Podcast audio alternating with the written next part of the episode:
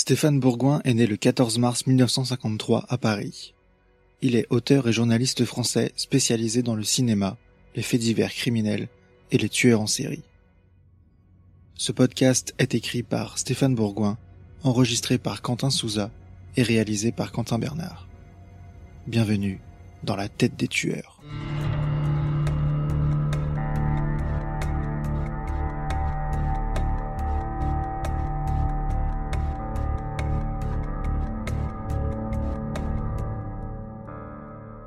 Attention, certains termes de cet épisode pourraient heurter la sensibilité des plus jeunes. BTK, Denis Rader.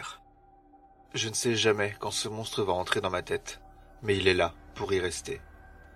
La société devrait être reconnaissante qu'il existe des moyens de se soulager pour des personnes telles que moi, en fantasmant à l'idée de torturer et de posséder une victime.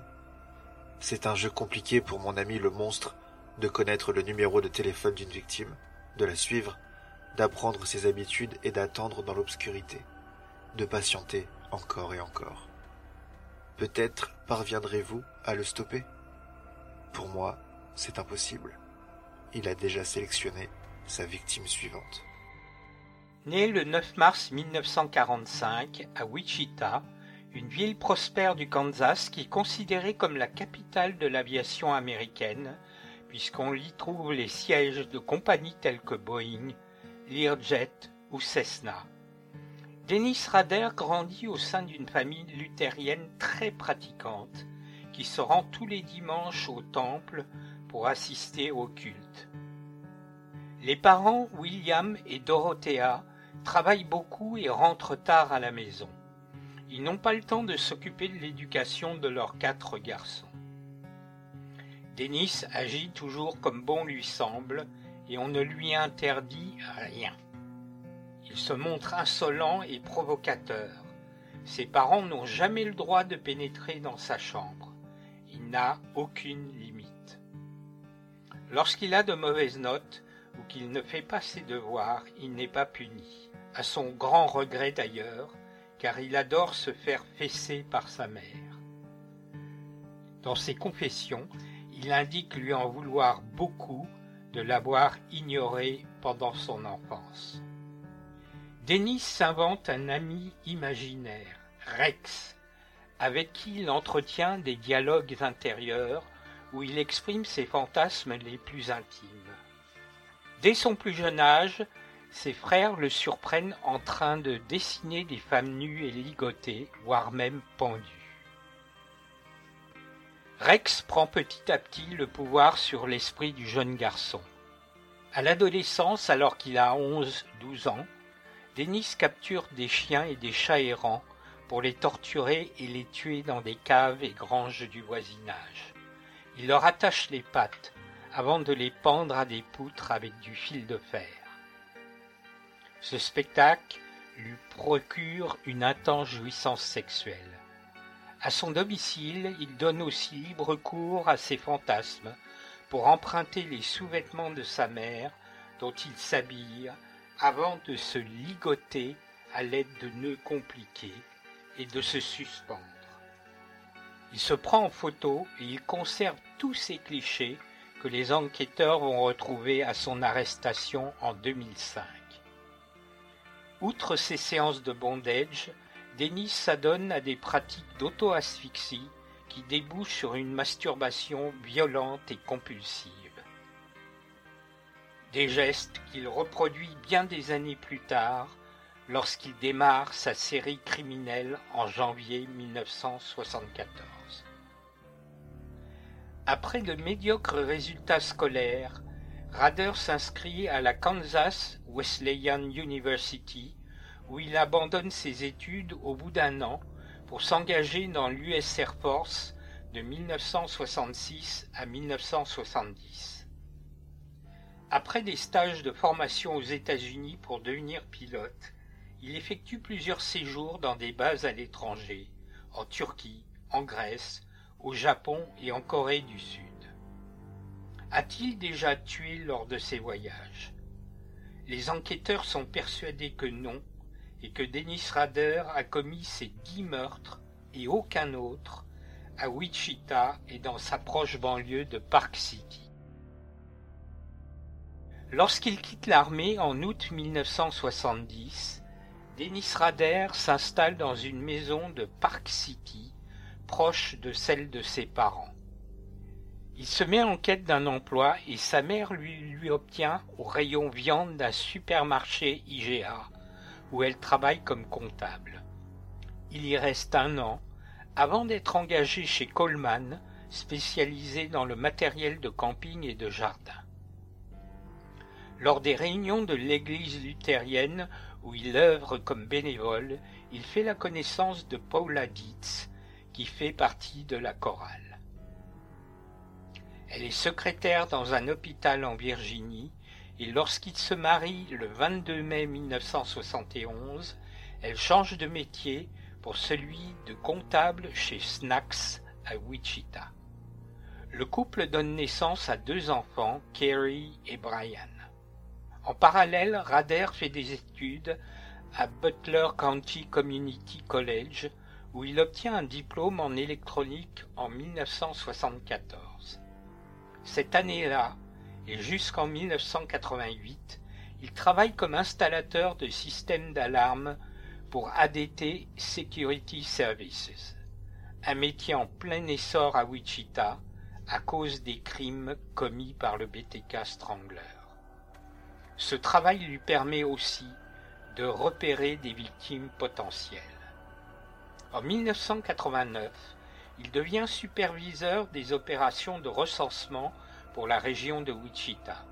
La municipalité de Park City où il réside et où il tue l'engage à partir de mai 1991 comme contrôleur des espaces verts et des jardins.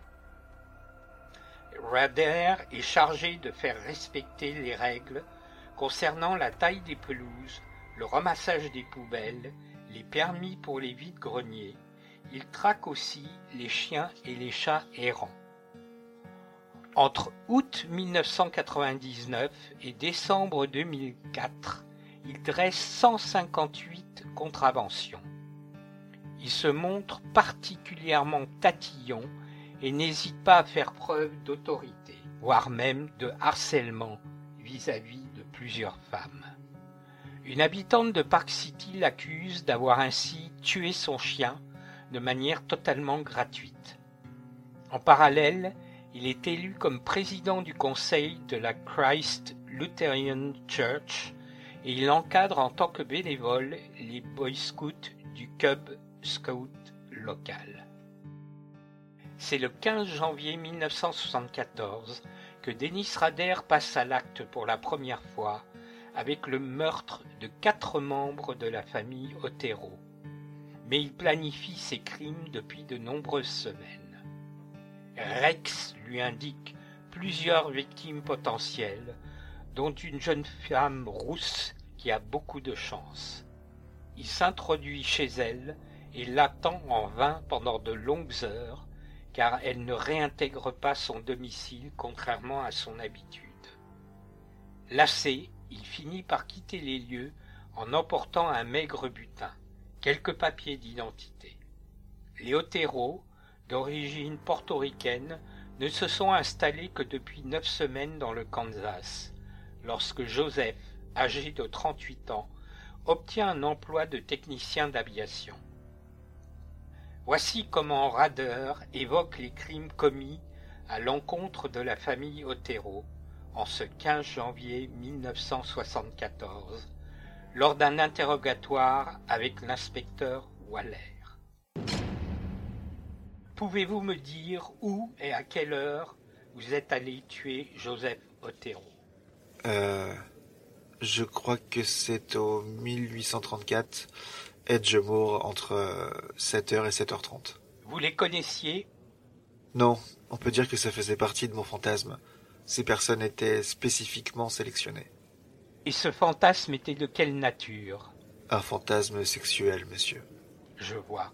Et que s'est-il passé à votre arrivée? J'avais réfléchi à ce que j'allais faire à Madame Otero ou à Joséphine et pénétrer par effraction à leur domicile. Mais cela n'a pas été le cas. Lorsqu'ils s'apprêtaient à quitter la maison, je les ai confrontés pour les faire entrer à l'intérieur. Tout était planifié? Dans une certaine mesure, oui. Une, une fois dans la maison, j'ai perdu tout contrôle. C'était, euh, vous savez, dans, dans un coin de ma tête, j'avais mes idées sur ce qu'elle, sur ce que j'allais faire, mais en fait, j'ai paniqué ce premier jour et Vous saviez qui était présent? je pensais qu'il y aurait Madame Otero et les deux plus jeunes enfants, mais je m'attendais pas à ce que Monsieur Otero soit là aussi. Comment êtes-vous entré dans la maison?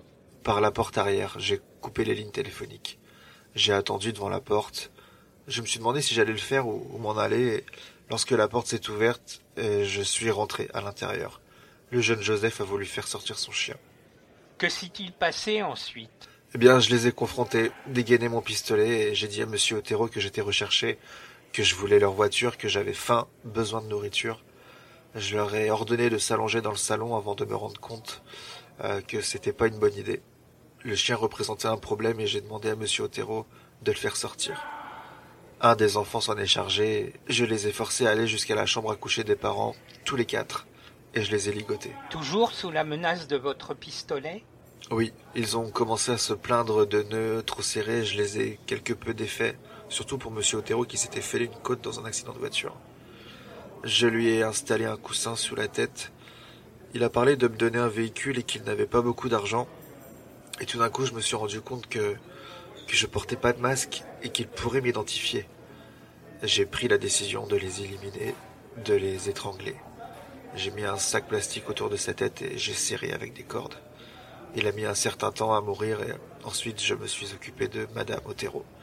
Je n'avais encore jamais étranglé personne avant ça et je ne savais pas quelle pression je devais exercer, ni pendant combien de temps. Elle était aussi ligotée dans la chambre à coucher? Oui, les pieds et les mains. Elle était allongée sur le lit. Où étaient les enfants? Joséphine était sur le lit et Junior sur le plancher. Leur père bougeait beaucoup et je crois qu'il est parvenu à déchirer le sac. Je voyais qu'il y avait des problèmes mais toute la famille paniquait et il a fallu que je fasse au plus vite. J'ai étranglé Madame Otero. Elle a perdu connaissance et j'ai pensé qu'elle était morte. J'ai étranglé Joséphine qui s'est évanouie et j'ai enfilé un sac sur la tête de Junior. Si je me souviens bien, Madame Otero est revenue, elle a repris connaissance et... Monsieur, revenons à Monsieur Otero. Qu'avez-vous fait après qu'il déchire le sac? Je lui ai mis un t-shirt autour de la tête et un autre sac, avant de serrer de toutes mes forces. Au bout de quelques minutes, il s'est arrêté de bouger. Je me suis ensuite occupé de Madame Otero pour l'étrangler à nouveau, et je l'ai finalement tué à ce moment-là. Avec vos mains? Non, avec, euh, avec une corde. Elle m'a demandé d'épargner son fils.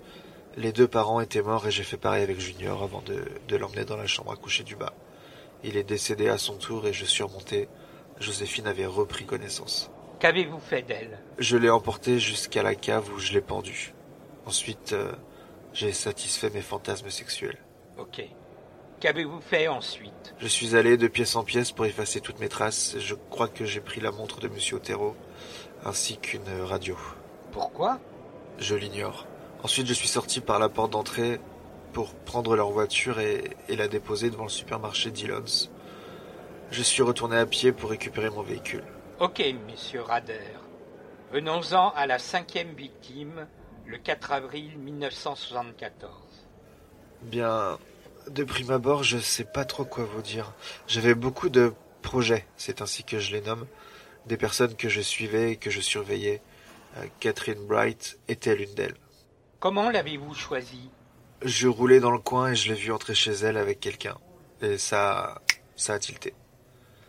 Il y en avait beaucoup dans le quartier de College Hill. J'étais dans ma période de trac lorsque c'est arrivé. Ce jour-là, j'ai pénétré par effraction chez elle pour l'attendre. Elle est rentrée avec Kevin Bright, et ça, je ne m'y attendais pas. Je leur ai raconté la même, la même chose, le même boniment que pour les Otero, que j'étais recherché et que j'avais besoin de leur voiture. Sous la menace de mon pistolet, je l'ai forcé à la ligoter. En fait, j'avais deux armes de poing. Dans la pièce voisine, je l'ai attachée avant de commencer à l'étrangler. Ah, mais les liens se sont brisés et il m'a sauté dessus. Je lui ai tiré dessus une balle en pleine tête. Il est tombé par terre. J'ai vu tout ce sang et, et pour moi il était mort. J'ai voulu étrangler Catherine mais elle se débattait avec force. J'ai fini par prendre le dessus. J'ai entendu un bruit dans la pièce voisine et j'ai voulu l'étrangler à nouveau. Il a failli me tirer dessus avec le magnum que j'avais dans mon holster d'épaule. Je me suis penché pour l'étrangler à nouveau et, c'est là qu'on s'est battu. J'ai réussi à bloquer le magnum en y mettant un doigt et il a cru que c'était ma seule arme, mais j'avais un 22. J'ai réussi à me libérer de son emprise en, lui mordant la main. Et je me suis servi de mon 22 pour lui tirer dessus une fois de plus. Et cette fois-ci, c'était bon pour moi. Je suis retourné finir le job avec Catherine et je sais pas ce qui s'est passé, je, si je perdais le contrôle ou quoi, mais la strangulation ne marchait pas et je me suis servi du couteau. Deux ou trois fois. L'abdomen, le bas du dos, sous les côtes. Elle s'est effondrée et j'ai entendu du bruit dans la pièce voisine. Tout à coup, la, la porte de la maison s'est ouverte et il était parti. Je me suis dit que la police n'allait pas tarder à venir. Je, je suis sorti à mon tour et je l'ai vu courir dans la rue. Je me suis dépêché de tout nettoyer au mieux avant de, de quitter les lieux. Les clés de, de voiture des Bright euh, ne marchaient pas pour le, le, véhicule garé devant chez eux. J'ai donc filé en, en, courant vers le campus de Wichita State University où, où j'avais garé ma voiture. Venons-en au cas de Shirley Vian Railford, le 17 mars 1977. Ah, c'était le hasard complet pour celle-là. Il y avait quelqu'un en face du supermarché Dillon's qui était une cible potentielle. Le projet Green, je crois. Je leur donnais toujours un nom. Je me gare sur le parking du magasin pour surveiller la résidence avant de frapper à la porte, mais personne n'a répondu. J'étais hyper tendu et j'ai commencé à arpenter les rues de ce quartier que, que j'avais déjà inspecté. J'en connaissais les allées et je savais où certaines personnes vivaient. Vous les surnommez projets? Des cibles potentielles. Dans mon univers, c'est comme ça que je les surnommais. Un projet, une cible, j'en avais beaucoup. Si l'un n'aboutissait pas, je passais au suivant. J'ai vu ce gosse rentrer dans une résidence et j'ai frappé à la porte en lui montrant une photo pour lui dire que j'étais un détective privé. Je suis entré à l'intérieur en dégainant mon arme. Quelle arme? Le 357 Magnum. Que s'est-il passé ensuite? J'ai dit à Miss Vianne que j'avais un problème de fantasme sexuel, que j'allais la ligoter, peut-être aussi les enfants, et qu'elle ferait bien de coopérer. Elle était très nerveuse. Je, je crois qu'elle était en train de fumer une cigarette. Nous sommes allés dans la véranda, à l'arrière de la maison. Je lui ai dit que j'avais déjà fait ça et qu'elle n'était pas la première. Je pense qu'elle était malade car elle était en, robe de chambre. Elle sortait de sa chambre quand je, je suis arrivé. J'ai ligoté les enfants. Ils pleuraient à, à chaudes larmes. Du coup, je les ai emmenés dans la salle de bain avec son aide et j'ai attaché les portes. Nous avons mis des couvertures et des jouets pour qu'ils se sentent plus à l'aise. Elle m'a donné un coup de main pour déplacer le lit afin de bloquer, de le bloquer en fait contre, contre la porte de la salle de bain. J'ai commencé à l'attacher à son tour et elle s'est mise à vomir. Je lui ai apporté un verre d'eau tout en la réconfortant. J'ai fini de la ligoter avant de lui mettre un sac sur la tête et, euh, et de l'étrangler. J'avais attaché ses jambes au pied du lit et je me suis servi du reste de la corde pour la serrer autour de son cou. Les gosses hurlaient et tapaient contre la porte. Le téléphone s'est mis à sonner et il m'avait dit un peu plus tôt qu'un voisin allait passer pour voir si tout allait bien. J'ai donc nettoyé du mieux que j'ai pu avant de, de partir pour euh, reprendre ma voiture. Vous voulez dire quoi avec nettoyer? J'ai ramassé tout mon matériel pour le mettre euh, dans ma serviette. Le sparadrap, les cordelettes, tout ce que j'avais emporté avec moi. Mon kit du crime. Et Nancy Fox maintenant Nancy Fox était l'un de mes projets. Un soir que je patrouillais dans le quartier, je l'avais remarqué, qui rentrait chez elle. Je l'avais marqué comme une euh, possible. Vous étiez en patrouille? J'appelle ça plutôt de la traque. Si vous, si vous lisez des bouquins sur les serial killers, ils passent par plusieurs phases. Il y a d'abord le repérage. En fait, vous êtes à la recherche d'une victime potentielle et cela peut prendre des mois, voire des années. Puis, lorsque votre choix est fait, cela peut être plusieurs personnes aussi. C'est la traque. Elle devient alors la victime. Et pour en revenir à Nancy Fox, j'ai fait du repérage. Je suis allé voir sa boîte à lettres pour, euh, pour connaître son nom. Et j'ai découvert où elle travaillait, chez Halsberg. Et je suis allé une fois pour me faire une idée. Plus j'en savais sur une personne, plus je me sentais à l'aise. Je l'ai fait à plusieurs reprises. Ensuite, j'ai choisi cette nuit du 8 décembre 1977. J'ai garé ma voiture à deux ou trois pâtés de maison de sa résidence pour m'y rendre à pied. J'ai frappé à la porte d'entrée pour savoir si quelqu'un d'autre s'y trouvait car je savais à quelle heure elle rentrait chez elle. pas de réponse. Je me suis rendu à l'arrière de la maison pour couper les lignes de téléphone et pénétrer par effraction à l'intérieur. Et je l'ai attendu dans la cuisine. Je l'ai confronté en lui disant que j'avais un problème. Un problème sexuel, que je devais l'attacher et avoir du sexe avec elle. Elle était un peu bouleversée, nous, nous avons discuté un moment et elle a fumé une cigarette. J'ai fouillé son sac et elle a déclaré euh, Bon, allons-y qu'on en finisse, que je puisse appeler la police. Et moi j'ai dit euh, Ok. Elle m'a répondu Puis-je aller dans la salle de bain J'ai approuvé en lui disant de se déshabiller. Lorsqu'elle est revenue, je l'ai menotté, je l'ai allongée sur le lit pour lui attacher les pieds. J'étais en partie dénudé aussi et j'ai grimpé sur elle, une ceinture à la main, dont je me suis servi pour l'étrangler. J'ai enlevé la ceinture pour lui en serrer le cou avec sa petite culotte. J'ai serré très fort et c'est à ce moment-là que je me suis masturbé. Vous n'avez pas eu de relation sexuelle avec elle? Non, monsieur, contrairement à ce que je lui avais dit. Ensuite, vous avez fait quoi? Rhabillé. Puis j'ai fouillé la maison pour prendre certains effets personnels.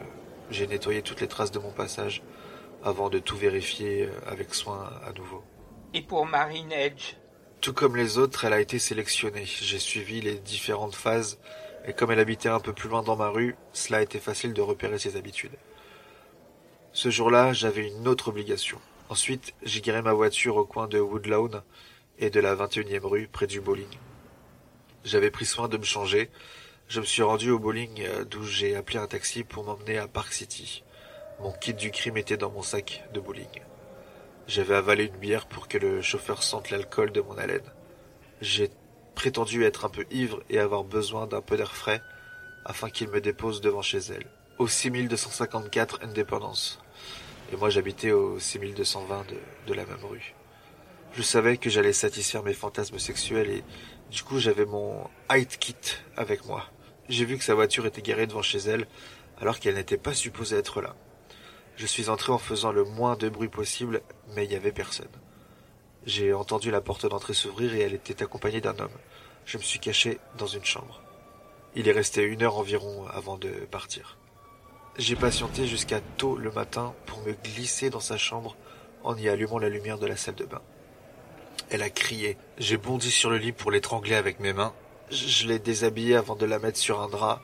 Euh, j'ai fouillé son sac pour m'emparer de divers objets personnels. Je l'ai emporté jusqu'au coffre de son véhicule pour l'emmener jusqu'à l'église de la Christ Lutheran Church, où j'ai pris des, photos polaroïdes d'elle dans diverses positions de bondage. J'ai emporté son corps dans sa voiture pour me diriger vers la, 53e euh, liste, afin de découvrir euh, un endroit pour cacher le cadavre. J'ai trouvé un fossé entre Webb et Greenwich et je l'ai enfoui sous les buissons et les branchages. Vicky Wegerle était aussi une victime potentielle? Oui, ce jour-là, j'ai prétendu être un réparateur en téléphonie. Je m'étais changé pour enfiler mes hide clothes, des vêtements dont je pourrais toujours me débarrasser par la suite. J'ai mis un casque et j'ai d'abord sonné chez un voisin pour ne pas éveiller les soupçons. Elle m'a fait entrer chez elle avant que je ne dégaine mon arme. Je l'ai ligotée avec du tissu trouvé sur place, mais elle est parvenue à défaire ses liens et nous nous sommes battus un bon moment avant que je ne prenne le dessus. Je l'ai étranglée avec un, un bas nylon et lorsqu'elle a perdu connaissance, j'ai réarrangé ses vêtements pour prendre trois photos d'elle. J'ai entendu du bruit, les chiens aboyaient et j'ai fichu le camp. J'ai appris plus tard que son mari était rentré et qu'il avait appelé les urgences. Elle est morte pendant son transport euh, ou à l'hôpital. Finalement, vous attendez quelques années avant d'attaquer Dolores David? Ce jour-là, j'avais quelques obligations que j'ai laissées tomber. Je me suis changé pour marcher jusqu'à la résidence de, de North Hillside il faisait très froid cette nuit-là et j'ai failli repartir. Elle était chez elle. J'ai pris un bloc de béton que j'ai jeté à travers une fenêtre pour pouvoir pénétrer à l'intérieur. Elle est sortie de sa chambre croyant qu'une voiture avait fracassé la façade. Je lui ai présenté mon boniment, que j'étais recherché, que j'avais besoin de nourriture, les clés de son véhicule, tout ça. Et je suis parvenu à la calmer quelque peu. Je l'ai menottée avant de faire semblant de prendre de la nourriture. Je lui ai retiré les menottes avant de l'attacher puis de l'étrangler avec sa culotte, comme pour Madame H. Je l'ai prise avec moi dans le véhicule avant de me rendre compte que j'avais perdu mon arme. et je suis retourné chez elle pour la retrouver sous la fenêtre que j'avais brisée. Puis je suis reparti avec ma voiture pour jeter son cadavre sous un pont du comté de Sedgwick. Au fil des ans, le tueur envoie aux médias ou dépose onze lettres, cartes, collages, poèmes ou paquets. Je ne peux stopper le monstre qui me ronge le cerveau. Il me fait souffrir. Parfois, la pression qu'il exerce à mon encontre est insupportable. Les criminels sexuels ne changent pas de mode opératoire. Je ne changerai pas le mien. J'ai choisi mon nom de code BTK. B pour bind, D pour torture, K pour kill. C'est lui qui me fait écrire. Rappelez-vous de BTK. Vous le reconnaîtrez lorsque vous trouverez ma prochaine victime. Parmi ces missives, le résumé d'un futur livre, The BTK Story, avec pour premier chapitre A Serial Killer is Born. Les écrits sont parsemés de fautes d'orthographe, de vrais indices, comme le 6220, qui est le numéro de l'adresse de sa maison sur Independence Street, ou de fausses pistes, telles qu'un meurtre qu'il n'a pas commis et une fausse date de naissance, 1939 au lieu de 1945. Il marque comme expéditeur d'un de ses envois Bill Thomas Killman, BTK. Auprès d'un média local, il se plaint. Combien de victimes dois-je tuer pour qu'on parle enfin de moi? Dans le même envoi, un poème intitulé Oh, mort à Nancy, qu'est-ce que je peux voir? Des mains glacées qui se saisissent de moi. Car la mort doit venir, vous pouvez vous en rendre compte vous-même. L'enfer a ouvert ses portes pour m'y attirer. Ô mort, ô mort, peux-tu m'épargner? Pendant encore une année. Je remplirai ta gueule jusqu'à ce que tu ne puisses plus parler. J'aveuglerai tes jambes jusqu'à ce que tu ne puisses plus marcher. Je lierai tes mains jusqu'à ce que tu ne puisses plus t'appuyer. Et finalement, je fermerai tes yeux pour que tu ne puisses plus voir. Je t'apporterai la mort sexuelle qui sera la mienne. Le poème est accompagné d'un dessin montre l'assassinat de Nancy Fox sur son lit. Le 15 janvier 2004, le quotidien local de Wichita Eagle publie un long dossier pour évoquer le 30e anniversaire jour pour jour de l'assassinat des quatre membres de la famille Otero. Il est fait mention qu'un avocat, Robert Beatty, est en train d'écrire un ouvrage sur BTK qu'il va bientôt publier. Dennis Rader, qui n'a plus tué depuis 1991, est fou de rage. À une station de télévision locale, il envoie la couverture d'un roman policier, Rules of Prey, mettant en scène un serial killer, un collier ainsi qu'une disquette d'ordinateur. BTK avait demandé à la police de lui indiquer si elle pouvait retracer la provenance d'une disquette. Par un système d'annonce du Wichita Eagle établi au préalable avec le tueur, les enquêteurs ont répondu Rex, c'est OK. C'est Dennis Rader qui leur a dit d'utiliser le nom de Rex. Les spécialistes en informatique du Wichita Police Department identifie la provenance de l'ordinateur qui a servi pour la disquette comme appartenant à la Christ Lutheran Church avec le nom de Dennis. Dennis Rader est le président de la congrégation. La police parvient à obtenir l'ADN de la fille de Rader qui correspond par parentèle à celui collecté à l'époque des crimes avec le sperme du criminel. Le 25 février 2005, plus de 200 policiers sont réunis dans le plus grand secret pour fouiller en simultané tous les lieux associés à Denis Rader et pour l'arrêter au même moment afin d'éviter que les médias annoncent la nouvelle. L'arrestation se déroule sans le moindre problème. Au bout de trois heures quinze d'interrogatoire, quand on lui demande qui il est, Ryder répond Je suis BTK. Le 18 août 2005, Dennis Rader écope de dix condamnations à la réclusion criminelle à perpétuité sans possibilité de libération conditionnelle avant 175 ans. Pour en savoir plus sur cette affaire, vous pouvez consulter mon ouvrage paru en novembre 2022 chez AZ Éditions. BTK, le serial killer de Wichita.